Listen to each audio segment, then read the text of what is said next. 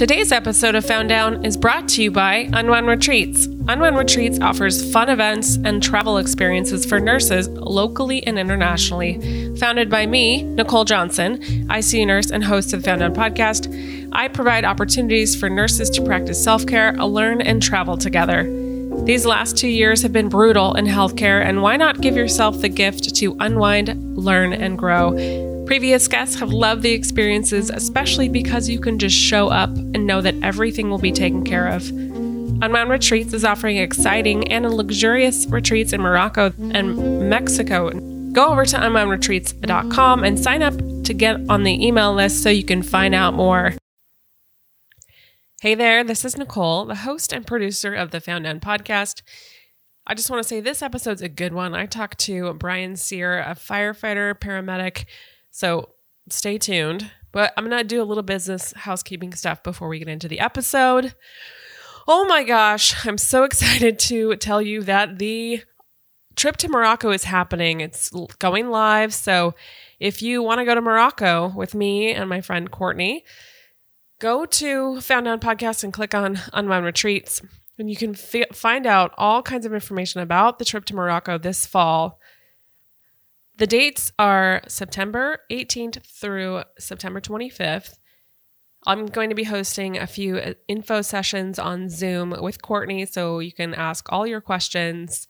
If you want to reserve your spot, you can do so now. Um, if you go to unwoundretreats.com or if you go to Found Down Podcast, there's a link to Retreats. I hope to see you there. It will be such an amazing time. I'm I'm I'm just like blown away that this is happening. So I hope that you can join me. now I'm going to talk about our amazing sponsor, Nicole Kupchik, CNS and educator. You know, she offers the Found Down listeners 20% off all of her products. So that's online courses, Zoom classes, um, educational books.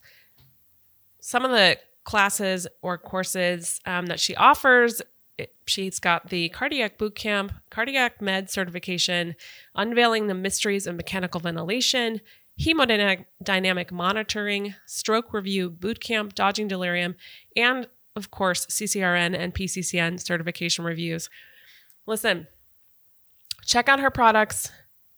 You know, growing your practice makes you feel more empowered, learning more about, you know, I don't know. I was a little stale on cardiac stuff there for a while. So I've really enjoyed her cardiac bootcamp class. But if you want to grow your practice and empower yourself, I'd check out her products at NicoleKupchikConsulting.com. You can use the, the coupon code FOUNDDOWN20. That's lowercase found down 20 at checkout. All right. Thanks so much for tuning in as always. You are all, you're the best. I couldn't do this show without you. And I hope you enjoy this great episode with Brian Sear, paramedic and firefighter. Welcome to the Found Down Podcast. This is a podcast of untold nursing stories that are sometimes hilarious, dark, insane, and anything in between. As a warning, this show is rated E and is mature in content. It often deals with the reality of life and death and how we as nurses intersect with that on a regular basis. If we laugh, it's not out of disrespect. We love what we do and have every intention of continuing to do so. With that, enjoy the show. Well, hello and welcome to the Found Down podcast. I'm your host, Nicole Johnson. Wow, I just like fucked my name up. Today, I'm talking to Brian Sear. He's a lifelong paramedic out of Sonoma, California, and we're going to talk to him about his path to being a paramedic and how it's been going, what he loves about it, what he doesn't love about it, and anything else that comes up. Before we do any of that, how are you, Brian? I'm good. I'm good. I love that you kicked off the swearing within the first three seconds. You know, so because there, there's going to be a lot. I'm going to blow up the broadcasting as a whole right now. You know, like for the whole thing. Is there a pre-interview? Yes. Right. For people that don't think there is, yeah. How to think the Tonight Show works? Yeah. There's pre-interviews, but yeah. So the talk about hey, swearing's okay. That I'm glad you kicked it off within the first 30 yes. seconds. Yes. And uh, so um, and and that was I, I know I replied to one of your emails today about yeah. the, the first question was probably my favorite of, of the entire thing because it wasn't just how are you it was how are you comma no really you know like yeah. really how are you doing yeah um, because I mean how many of our conversations start off how are you where it's just oh how are you doing oh I'm good you know Fine. it's all right yeah um, but and, and, I'm also going to throw a shameless plug, probably in the in the first part of that question right here too, on the, the how are you? Um, you know, it, it it's funny. We're you know, I've been mainly a fire-based paramedic almost my whole career. I had a couple. I think I did private ambulance for six months. Um, the rest oh, of it's wow. always been the fire departments. So everything, especially in the fire department, you know, it's it's a lot of us that we're we just swallow everything. Like that's the job. You're tough. You just keep handling it and deal with it. And yeah, right. Push it down. And mm-hmm. um, and I went to our chief is really, really big on uh, first responder resilience. It's it's a you know really it's the hot button topic. Seems like every decade there's a new thing, and that's the thankfully this is the one for the 2020s mm-hmm. is you know resiliency for first responders. And one of our uh, one of our locals, she's one of the the godmothers of Sonoma County EMS. There's there's always been a holy trinity of them. There's been like three female paramedics that have run the show forever. Um, she's since retired from being a field medic mm-hmm. and has started this whole program of, of first responder uh, resiliency. It's actually the name of her company, First Responder Resiliency. Her name's Sue Farron. And um, so our chief sent me to this conference with a couple of other guys. And I'm like, yeah, you know, chief, I've, I've really had kind of a blessed career, you know, looking at it like I, I mean, yeah, I've had some shitty calls, but I don't have a ton of them. And it's been a long time since I've had like the really bad, nasty call where, mm. where you're like, I mean, like, God, maybe we should send other people. There's other people I can think of. And then I went to it. You start, you start talking with Sue, and it, it's not just because that's all I was thinking about was, oh yeah, hey, what was my last really bad call? Right. Um, but you start talking to Sue, and it's like you know your cup is only your cup can only hold so much, mm-hmm. and you start thinking about everything else, not just hey, what was this last call I was on? What was what's this last year been like for me, for my kids? And and since 2015, we've burned down a community um, oh, every God. year. You know, and it's including our own um, in 2017. And so you start thinking about all this stuff in the personal life with, you know, my wife's had crazy, the, the most nuts health story. It would be an entire another podcast for you. Mm-hmm. Um, if you could get, if you could get a Costa Rican neurologist onto your podcast, it would be the most amazing one you ever could. And then, um, and then, you know, myself, I actually went through cancer last year. Oh um, and you have you have all these things that start adding up, and then you're like, oh my god, yeah, hey, you know what? I'm not doing that good. Like I'm yeah. not doing as well as I thought I was. Um, and so yeah, like I said, shameless plug for for Sue. Um, her program that she's reaching out now to the first responder community. She's starting to bring RNs in also because mm. I mean, and Sue's a 35 year medic. She's had she knows every probably every RN in Northern California that's worked in an ED, and you know, um, and it's an amazing program. It, it really is. When you watch all these mm-hmm. big tough firefighters go through it, that are like, oh, you know, I don't know what I'm doing here. Why are we doing yoga? Why are we doing this? And at the end of it, they're sold. They're absolutely sold on everything. Um, and the yoga, I don't want to blow her program up for people that haven't been to it. Mm-hmm. The yoga is the best part. The yoga, because she she sets it up so well. Um, she does, you know, there's a lot of lecture. Yeah. Um, just talking about things like even like sleep. Um, mm-hmm. And uh, but then um, she takes you out in the field with a guy that's doing qigong, mm-hmm. um, which is basically the more hippie version of tai chi. Is my okay. best my best description of it. Yeah, and, and, out there you get all these guys, and I was one of them. Like, this is a joke. Come on, Sue, what are we doing? Yeah, you're like, and, uh, right. right. And you get through that about four hours later, she's like, Oh, okay, we're gonna go do yoga now. And so he's like, bullshit. I'm not, I'm not going to do yoga. And the guy she has to teach yoga, he's like an ex-Navy operator of this giant of a man that's a ex-Navy SEAL. And he's just and you're intimidated by him and he's so into it. And it's the best part of it. You're sold. You're absolutely sold on it afterward. So um, how am I doing to get back to it? Yeah, right. Well, well, I mean, it's it's amazing how well your brain, I think your brain heals. Mm-hmm. You know, it, it really does. I've mm-hmm. had a mm-hmm. good run in the last six months of stuff going on. Like I said, you know, I had testicular cancer at the start of the pandemic. Um, You're like, so, oh God, yeah. Yeah, that was fun with no with no immune system when we just knew nothing about it. It's like deadly um, virus, right? Right, right. That you um, had to be so, in the thick of. Right, but you know, now with I've been a big part of our vaccination program and it's stuff. So now to be part of the solution, um, I think that's really switched me over a lot as mm-hmm. opposed to just being, you know, I'm, a, I'm our infection control officer. So every time I'd get a phone call from anybody at work, I get nauseous. I'm like, oh God, right. Who, how many people am I quarantine? Am I doing enough? Are we doing, are we doing it right, wrong? Right, right. To now, to now switch it over to where it's part of the solution is, I mean, it's amazing. It's a great feeling. And that for my personal well-being, that's been amazing. So, and you know, when you're around everybody in the vaccine, you know, whatever vaccine clinic or you're, you're spearheading that program, like that everyone is so hopeful. Like Right. everyone's so happy. And so, I mean, it's c- contagious. yeah, it's been some of the most rewarding days of my career entirely, you know, doing these things. The first one we did was just for first responders. Um, we got it up and running and it was, it was one of the best days of my career. Um, I was just in there giving IM injections, you know, nothing, the easiest skill we've got, nothing to Right. it. And, um, but it was, and everybody's so hopeful and so happy to make this happen, to, just to get life back, you Right. know? Yeah. Uh, I'm so happy that we're on the brink of n- normalcy, hopefully. Right. F- fingers Right. I- crossed. I think we are. I mean, I really do. I think we're Yeah. closer than than we think, and and I think we're there. Um, some of our community vac- vaccination clinics we did. I mean, again, just amazing. When you're watching the the 75, 80 year olds hadn't been out of their house in 10, 11 months, you know, and coming through and just so excited and so thankful. Um, I mean, those are kinds of the reasons we got into this, Mhm. you know, Right. for everything. And you, you didn't you didn't realize it was something you never thought you'd end up doing. Um, Right. But You're like so injections, right, you know, Yeah. right? Yeah. But Mhm. no, but so super important and um, absolutely so rewarding. I've spent a little time myself doing doing some of that work, and it's just it's Good. it's phenomenal. It's phenom- It feels phenomenal. Yeah. You know, it, it's funny, but it when it first rolled out, I'm sure in Washington it was similar, where there was just no plan.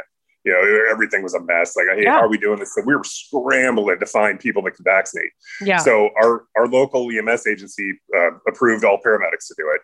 Um, you know, I mean, IM injections are in our scope, but it was a new med.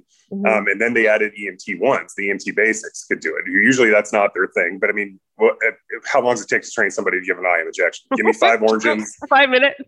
Yeah, I need five oranges, five syringes in five minutes, Right. right? And I'll uh, and I'll teach a bunch of people how to do this. Yeah. But then one of the I was in a meeting where one of the people came up. They're like, "Well, vet techs will be approved for it too," and everybody's losing their mind. Like vet techs, why why should they be doing it? What like really? Like they will go they will go inject a six hundred pound horse and then turn around and do a three pound chihuahua that's trying to kill them. Right. I mean, that is deep. That's who I want giving me mine. There you go. Right? So yeah. That's perfect. Mhm. I want to go back to something you were talking about, and that is, you know, you're, you're we're in, you're saying we're in this. Your profession is in this sort of new wave of focusing on resiliency. What was it like when you started? Oh man. So I mean, I started in '93, um, and uh, you know, as a 19 year old, and so I'd, I'd be around people 40, 45 years old, and I mean that was my dad's age. Yeah, And, and and again, my dad is too. My dad's like one of the toughest people I've ever met until he gets a sniffle, um, and, and which is which is the first thing I tell people And they're like, "Oh, Moderna's got so many side effects." Like my dad said, he went through it with no side effects, which means there were no side effects whatsoever. Oh, right. You know, um, but um, and it, it was it was entirely, hey, this is what we do, right? I Mm. mean, and, and I didn't know any better. You know, you'd Yeah. go on like horrific car wrecks, and Yeah. it was just like, no, this is what we do. Mm. Um, and you didn't talk about it. You didn't really. You you just went back, cleaned everything up, and went back to work.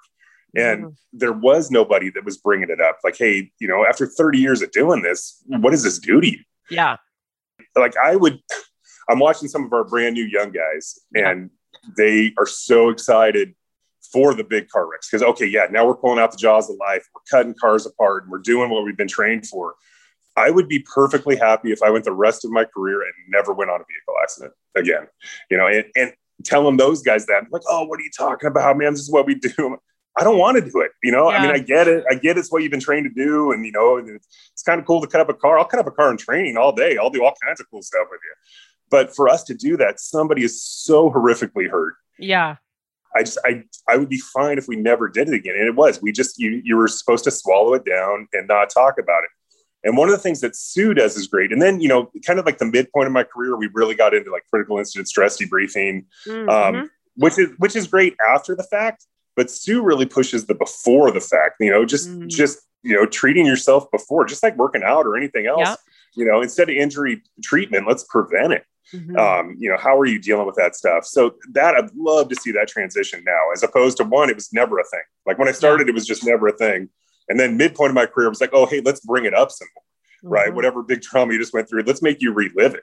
Oh, right. That's that's the debriefing part. As to now, hey, how do we prevent it before it happens? Yeah. These kinds of things. Sometimes I wonder, like, what you know, those of us who've been in these sort of adrenaline-filled careers, like, what what is having our catecholamines just surging all the time like been doing to us you know? Just like oh no it, it's brutal. overdrive on yeah I, I i understand the sentiment. Obviously i've never been on anything experience anything like that but you know my icu brain can understand like what that might be like and um i can understand why you wouldn't want to do that again so. Well you know it's funny it's I, I this is my wife was an ED nurse for 27 years. Um, mm-hmm. She just left and went to the PACU. And it, it's when you look at like the two big critical care nurses, right? ICU yeah. and ED. Yeah. And how much they don't want to do each other's job. Right?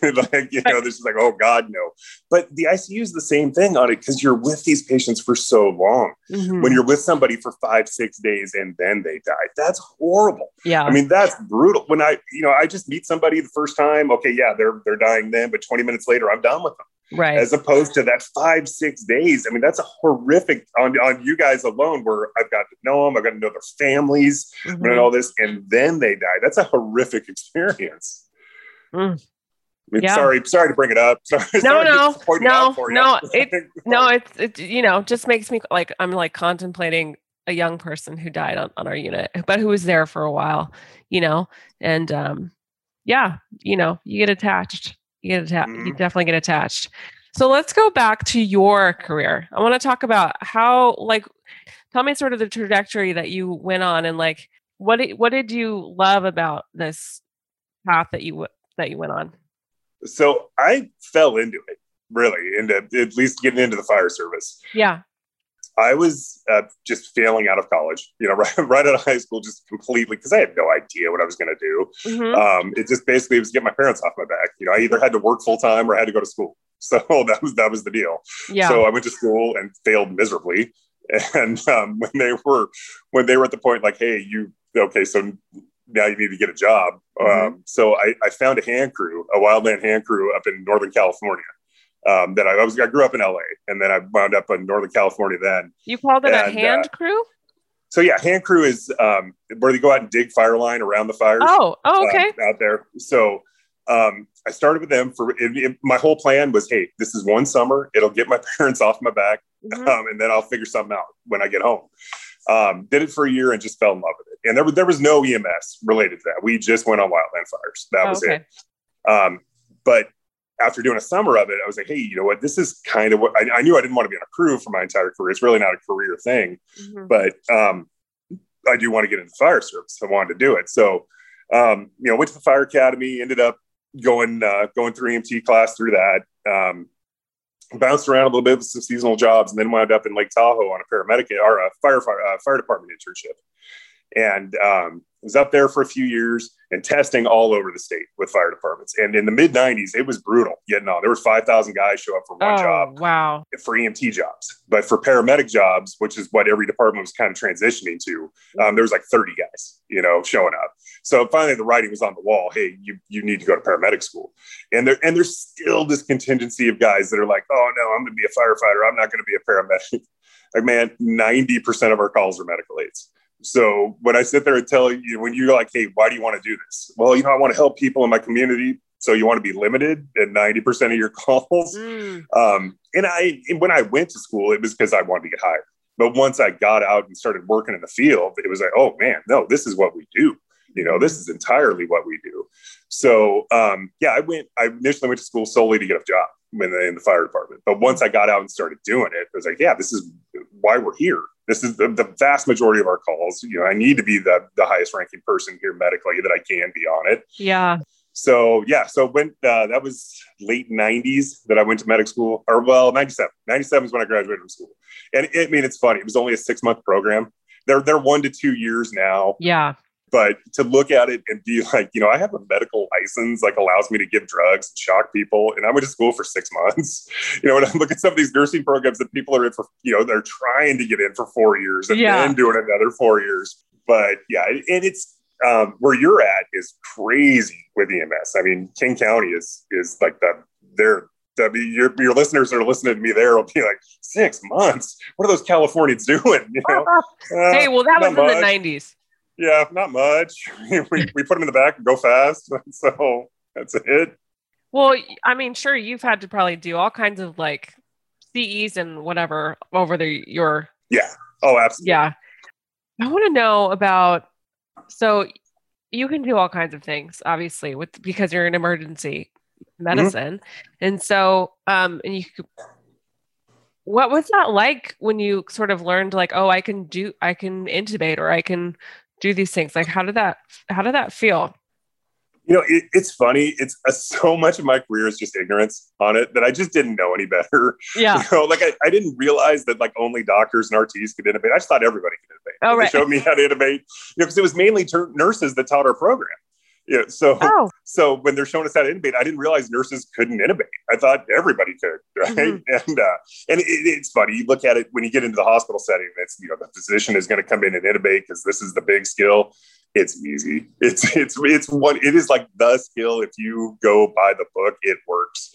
Um, IVs and, and friends of mine that are listening to this that know IVs, they're like, buddy, you better shut up. Don't even talk about IV skills at all right now because I'm the worst, the worst ever.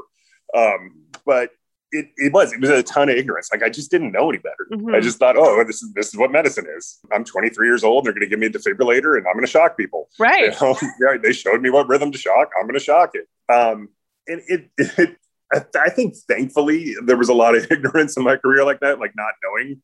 Um, when I've talked to some guys when they were new and they're like, dude, I was terrified when I first got out there. Like, why? Why, why, why, why were you scared? This is what we do.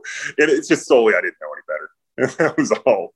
I can understand that, you know, like, you know, it may not hit you until later, like, whoa, the like level of responsibility or whatever it is. But also just being young and, you know, given some really awesome tools. What Mhm. through your career, like, what do you love? Uh, what have you loved about being a firefighter paramedic?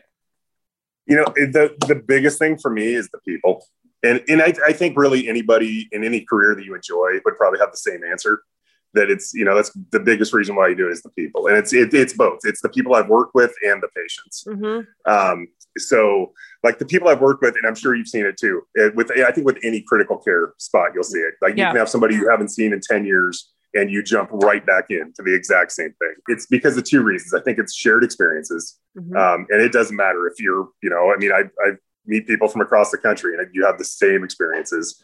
And then I think that these jobs attract the same kind of people. Mm-hmm. So you know, it's very similar personalities Yeah. that, that is there. Um, so that, and then the patients, um, the pay, I got to plug my phone in. Oh yeah. um, the patients have been um, amazing throughout the time. So, you know, with you in the, in the ICU, where you have those people for so long, you Mm-hmm. really, I mean, you get to know them. A lot of times we have them for 20 minutes Yeah. but I've worked in a, well, we used to work in a really little rural town uh, where we had 60, 70 minute transport times. And then um, even in Sonoma, if we're not going to Sonoma Valley Hospital, if we go outside of the area, we, you know, we'll have them for 45, 50 minutes. And once you, you know, you do initial stuff on scene, you're, you're just kind of hanging out in the back. You might Yeah. plug a bag back in or something. Um, and you start talking to them. And so when like my real transporting paramedic time was like, you know, late mid 90s to mid 2000s. And so the the elderly population that we really saw a ton of um, was like the, the Depression era people and World War II generation. And Mm. just some of these stories that you'd sit down and talk to them about were Mhm. amazing. Just amazing. You know, time people escaping Eastern Europe. Um, you know, it just like with it's Wow. just incredible stories. And so I mean, that that was a blast for me. Way, way more for me, way more fun than the medicine part Yeah. of it was, you know, um, because a lot of the things we do, we're so short with them, we don't see it work. Oh, You know, that's and- true. You just like hand do Yeah. stabilize them and like hand them off. Yeah. Unless it's, you know, adenosine D50 or defibrillation, you don't see it work. You know, I mean, it's just, hey, I gave this to you. Hopefully in 30 minutes, it's going to do something. Yeah. Um, so, but just the stories some of these people had were incredible. And it, was- it was so much fun to sit down and talk with them about it. And just, you know, realize, well, I got to realize how, how just much of a wussy I was. You know, I'm talking to the 75 year old woman that carried her brother on her back across the Danube River in Poland, you know, or just getting out during the, like, yeah. Um, yeah. One time my mom didn't pack my lunch during high school. It was awful, you know, but um, yeah, just, I mean, incredible stories. And it's, it's always going to be the people for me is what I've loved.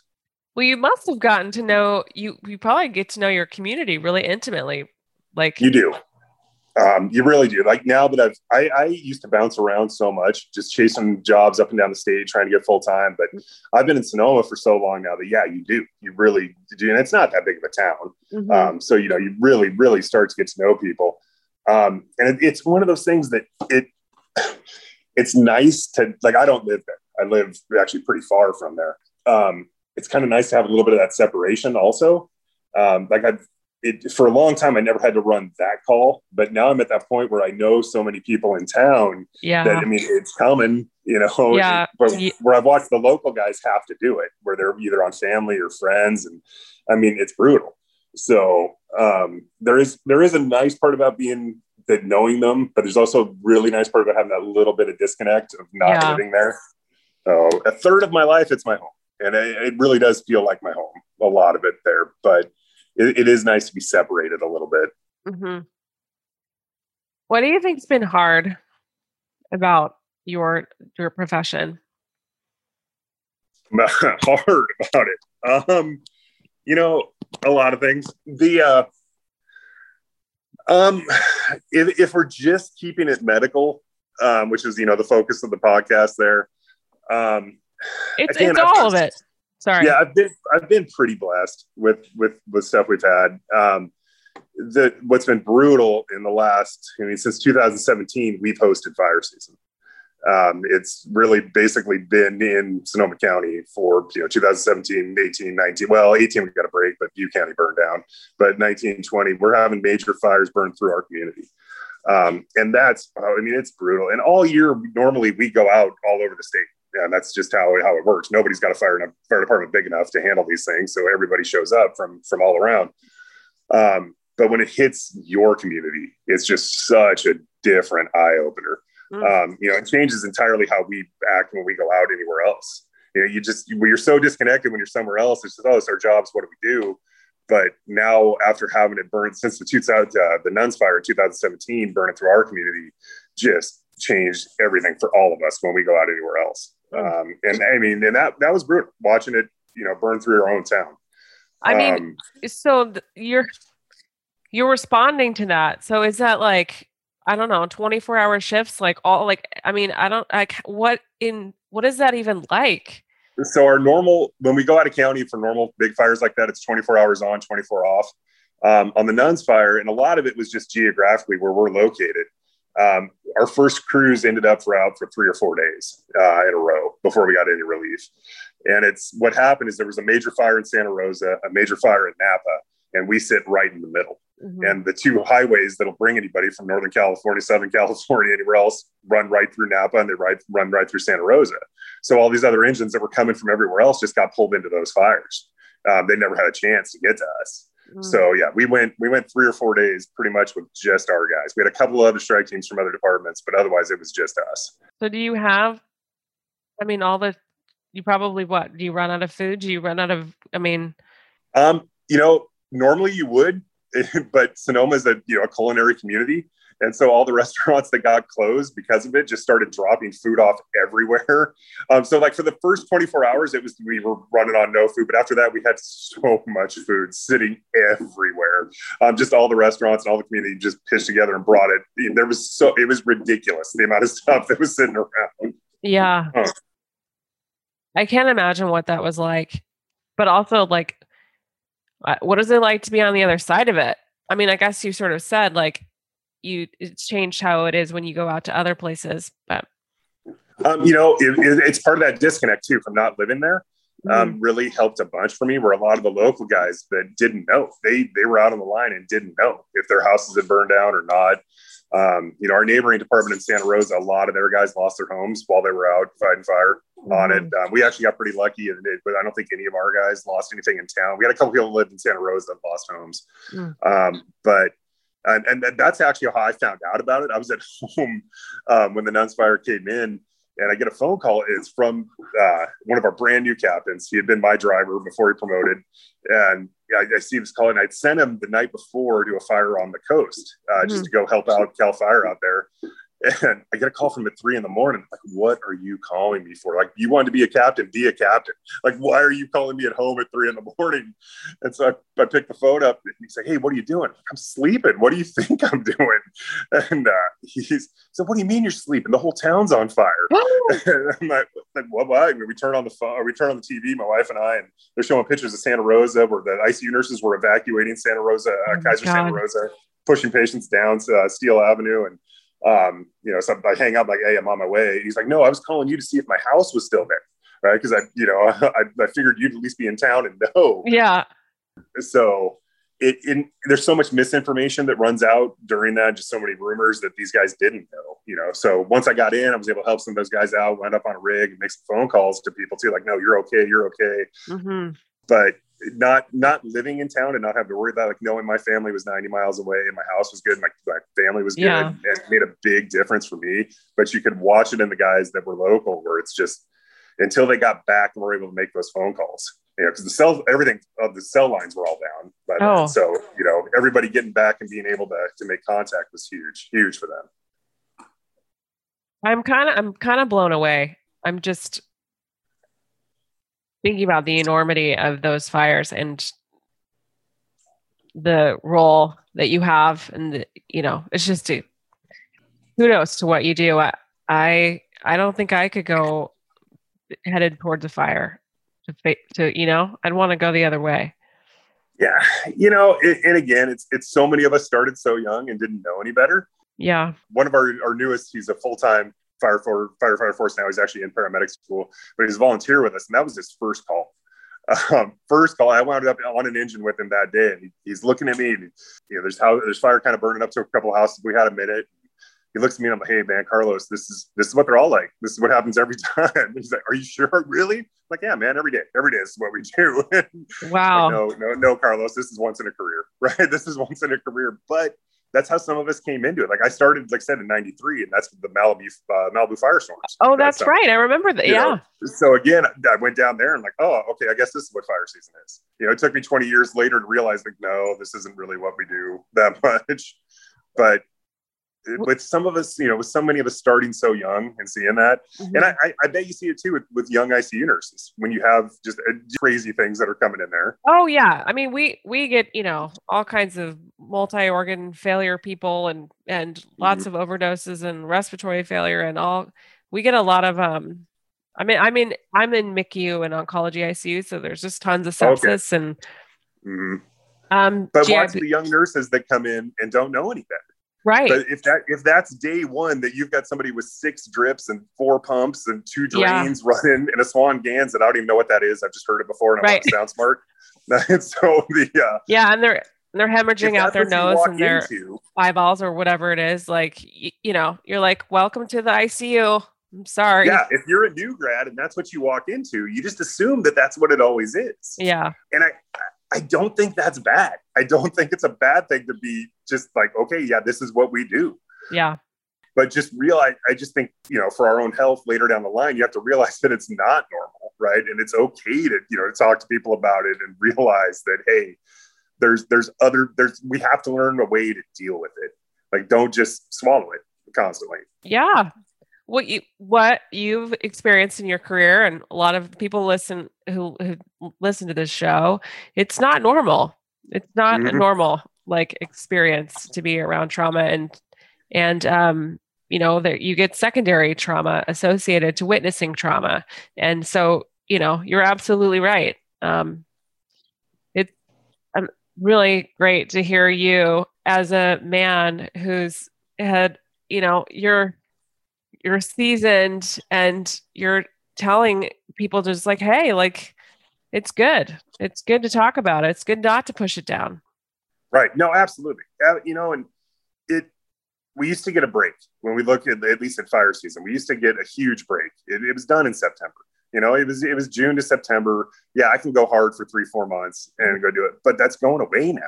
You know, I mean, it's we're running into December and it's starting in March, and and we don't get that that let down time anymore mm. to where so now I mean these guys we've got it. We have to find a way. And my agency one of the things I'm really proud of is we're really good with we don't drive the guys that hard in the summer. Like hey we're going to ask a lot out of you and you know summertime. It's you know Yeah. but we get it so we're like hey if you've got vacation for these days we're not canceling it. Go out right? Take off. Get out of here. Get out for a while and don't even think about this place. Yeah.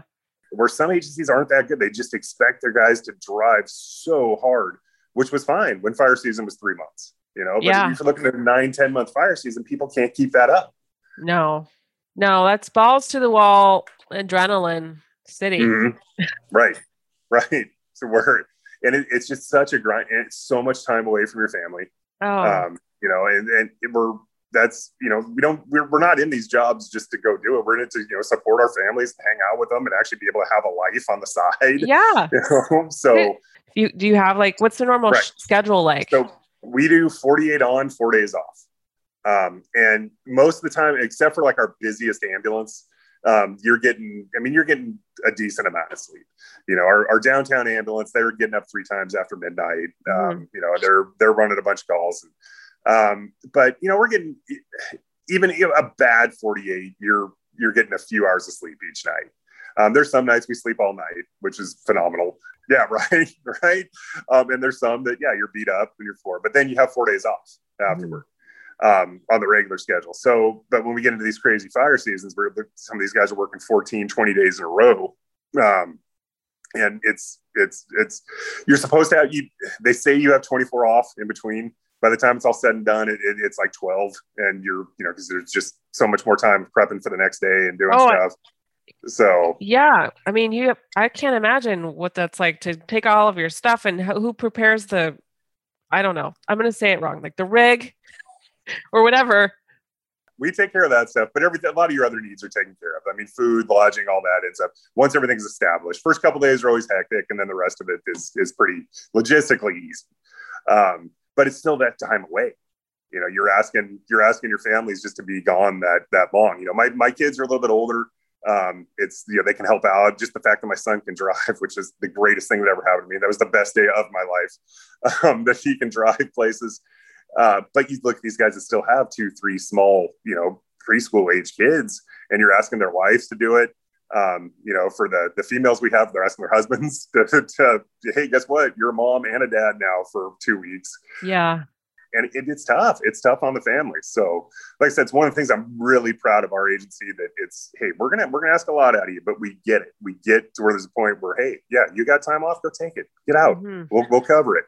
Um, and that's not the case everywhere, which which needs to change. With the the change in fire season, we really need to look at that industry wide.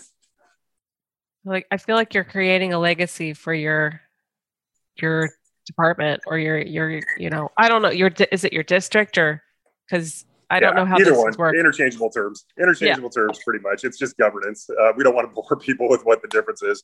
Um, I, I like to think that I'm keeping the legacy going. I think that legacy was started by people before me, and uh, you know, I'd really like to just keep that going. Um, it- Like I said, it, it is one of the things that has really, really made me happy to work there. Well, you, you definitely have to put your oxygen on yourself before you can put it on anybody else. So Mhm. Right? sorry, that's so I feel like that's so cliche and, and Mhm. It, it's the truth, though. it you is. Mhm. You're gonna die without it. Right. Do you have any stories that have stayed with you that that aren't? um, I don't. uh, This doesn't have to be a traumatizing thing. I, like just Right. interesting stories that have stayed with you over your career. Um, so I was I was thinking about this because it's like you know I, I've said I was referred to your your podcast by Sue, um, Mhm. and Sue is one of the greatest storytellers of all time, and it's your listeners have heard from her. So I'm like, God, what do I have that can keep up with her? What do I have that can keep up with her? Um, you know, and then then I'm like, oh no, she was there for that. I know she was there for that one. That's Oh. fun.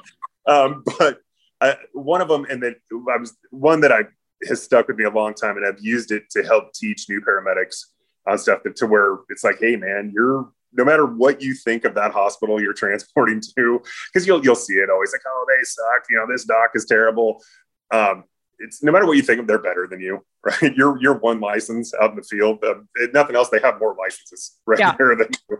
Um, they're probably going to do better than you. But I went, and this is when I worked uh, down in Coalinga, California, little little rural town in Fresno County hmm and um, I was the only medic in on duty when I was there. So the uh, EMT with me on the ambulance, the fire engine just had EMTs, and we go. It, it's full arrest. Um, uh, so, but and the EMTs were great, man. They, I mean, CPR started without me asking. They're stripping lines down for me, getting the tube ready, uh, everything happening. So VFib, uh, you know, the shock them. It's back in the old days of ACLS. So bam, bam, bam, shock them three oh, times, yeah. stack it up, and so I'm all right. Let me get him intubated real quick. Go. I cannot get the, I cannot get a tube in this guy. And this was not your hey you're never going to get this guy intubated it was the exact opposite this this was you know five foot six 130 pounds you yeah know? you're like you should see the airway right right you should see it with no laryngoscope it should be right there um, and same thing uh, unbelievable veins on this cat um, I could not get him intubated. I could not get an IV into him for the life of me. And there's nobody for me to turn around and say, hey, let's do it. So it took me an absurd amount of time to finally just say, hey, just put him in and go, right? Get him to somebody that can do this for him and get yeah. him going. So we, we run him down to the hospital with me just doing CPR. I can't give him any meds. I got no route to give him meds. I got no airway. And we get him in, and this little hospital in Coalinga, um, their group, their physician group was out of LA. And uh, so the, the doc that was up there, he's an attending at UCLA Harbor. Um, he, I think he teaches at Daniel Freeman Paramedic School. He runs one of the flight medic programs down there. That guy is just a rock star. Mm-hmm. Um, and my future wife, um, I think we were dating at the time, was the the nurse. Oh, and that's it. That's the whole staff of, of their ER uh, at this little hospital. And so they they're coming in. You know, they help me move them over. My partner and I are moving them over. Dr. Uner intubated them in between the gurney and the bed I'm just in midair, sinks, sinks an ET tube into him. My wife is looking at me, taking the report. Um, as you know, I'm like, yeah, we found him down. This is how long we're down. The only thing I was able to do for him was shock him three times. But uh, she's eye contact with me as she puts an 18 gauge in his wrist. You know, it's flowing. And his wife's walk out, but I, I should probably quit. I should probably look into your career because this guy would have been better off with a taxi picking him up. It would have been less time down, less time on scene. Um, but the calls always stuck with me because it's it's one I was so ready to get brutalized by the ED staff. Like you know you can't. And they were like, no man, this happens, right? There's there's times you don't get it. That's true. Been, right? It's true. Um, it could have been the other total other way, right? It could have been totally like, what do you mean you didn't get it? Um, but I've, I've used it when I've had paramedic students or just young medics I've been around.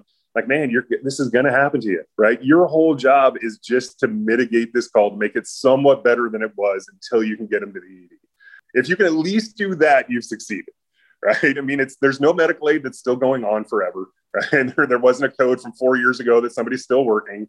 You know, catch your breath, catch your breath, and just get them to the ED a little bit better than you found them, and and you're you're ahead of the game. So. Yeah, and then oh. it turns out this guy was like best friends with my wife's dad Oh, wow. you know? So yeah, that was that was later down the road. I found that one out because I mean, I'm even telling her like, yeah, I know nothing about this patient. I don't know how old he is. I don't have a name. I have nothing. She's like, oh yeah, no, I know him. That's good. We can pull all that.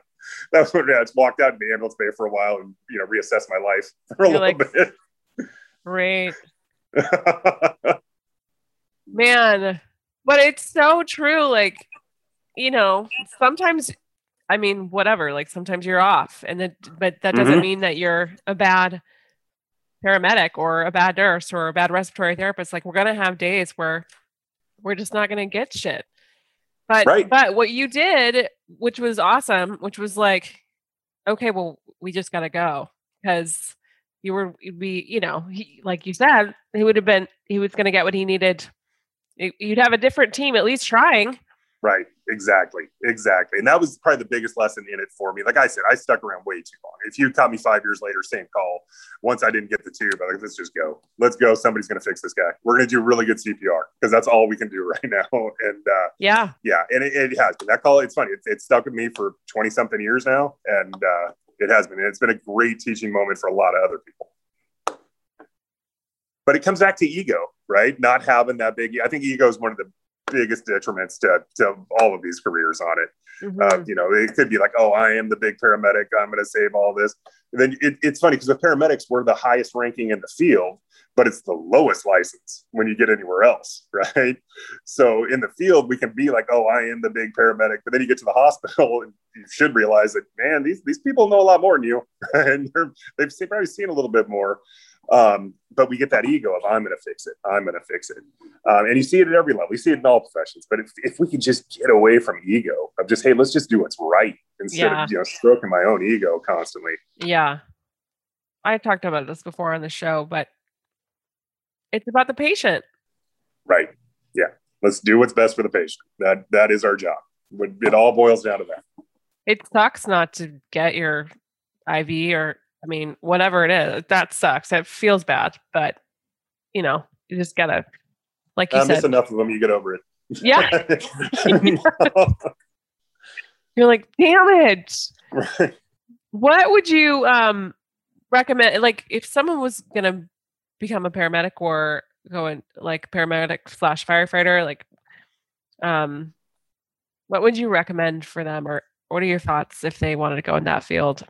it, it it's funny. It depends on what you want to do with it, right? So, I mean, if you're if you're looking to get into the fire service, you're going to have to be a medic. That's just the way things are right now.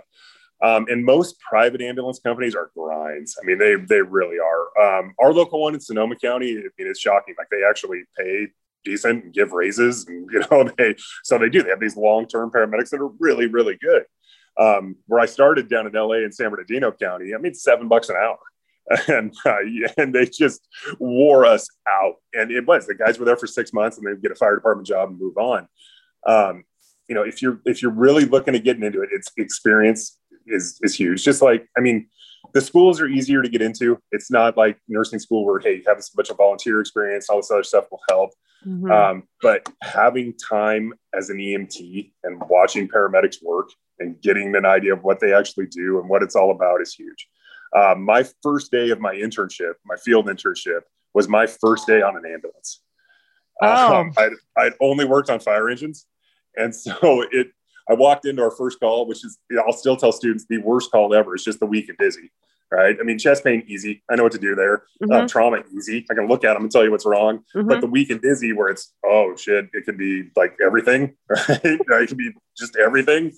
I was done in about two minutes with my assessment.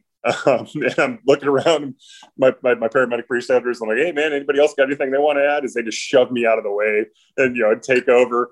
And then they're asking me, like, hey, so where do you want to go with them? Like the hospital? and they're like, well, which one? oh shoot. I'm like, I, I come from Lake Tahoe. That's where I worked on an engine. There was one hospital. I mean, this is in LA County down there. I'm like, what do, you, what do you mean there's more than one? and, there, and then, yeah, because, you know, you get specialties and all this other stuff. And I didn't even know how to work the gurney. Oh, We- we yeah. 'em. I couldn't know. So, I mean, I was failing before I started. And um, so go out and get some experience Mhm. doing that stuff. And, and private ambulance EMT, EMT is a semester long college class. Um, it's not hard. One of my son's friends was talking to me the other day about it. he wants to get into the fire service. So we sat down and talked about it. I'm like, yeah, go first class, first class take EMT. Don't worry about the other fire science ones too. You can take those, do that, but get EMT out of the way right now. So go find a job. Go get an EMT job on an ambulance. They're hiring all the time. Go do that, learn what it's all about, and then you'll have the hours required to get into a school, but you'll know what you're doing. You'll have a Mhm. basic idea and then ask questions. You know, ask the medics what they're doing. When you get to the ER, ask the nurses why they just lit the medic up about these things, you know, that they didn't ask. hmm So it just that's the big one. Get get out and go do it. That's great advice. And you stuck with it. That did. That did. Do you have any last closing thoughts for the show? You know, no, I, I dig what you're doing with it. I think it's it's a really, really cool program. I'm gonna listen to a few more. I think I've done three or four so far. Thank you. No, I mean I think it's great. I think, you know, it's it's uh it, somehow I don't know. I was in bed at work the other day and I was looking at my phone and I don't know how this thought came into my mind.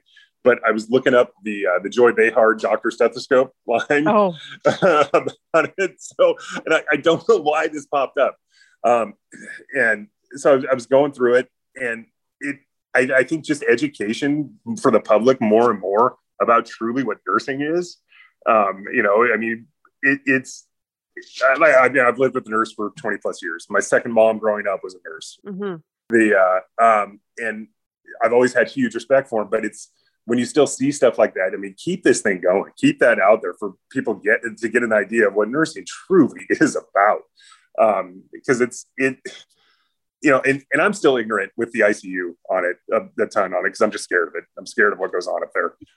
Um, but the uh, it's for you guys up there. I mean, how wh- where where is a physician? Um, they're available by call. I mean, they're they're around. They're like in their team rooms. They um mm-hmm. and you know, depending if the patient's not doing well, they're in their room with you, right? Mm-hmm. Um, but yeah, and at but night, everything you, else is nurses. I mean, everything else that happens, and even then, even they don't know they're not doing well unless a nurse comes up and, do, and does these things. So, yeah, I mean that's that's a very true statement. Mm-hmm. And so, yeah, just, my biggest one is just keep this thing going. Keep going with what you're doing on it, and just keep spreading the word. Thank you. Thank you. You bet. I um I'm so grateful that you decided to do this podcast. I'm gonna get your address so I can send you something in the mail. Um awesome. But um Brian, such a pleasure. And uh, I'm gonna close this one out as like I always do and say stay safe and stay sane and I'll see you on the next one. All right, Nicole, take care.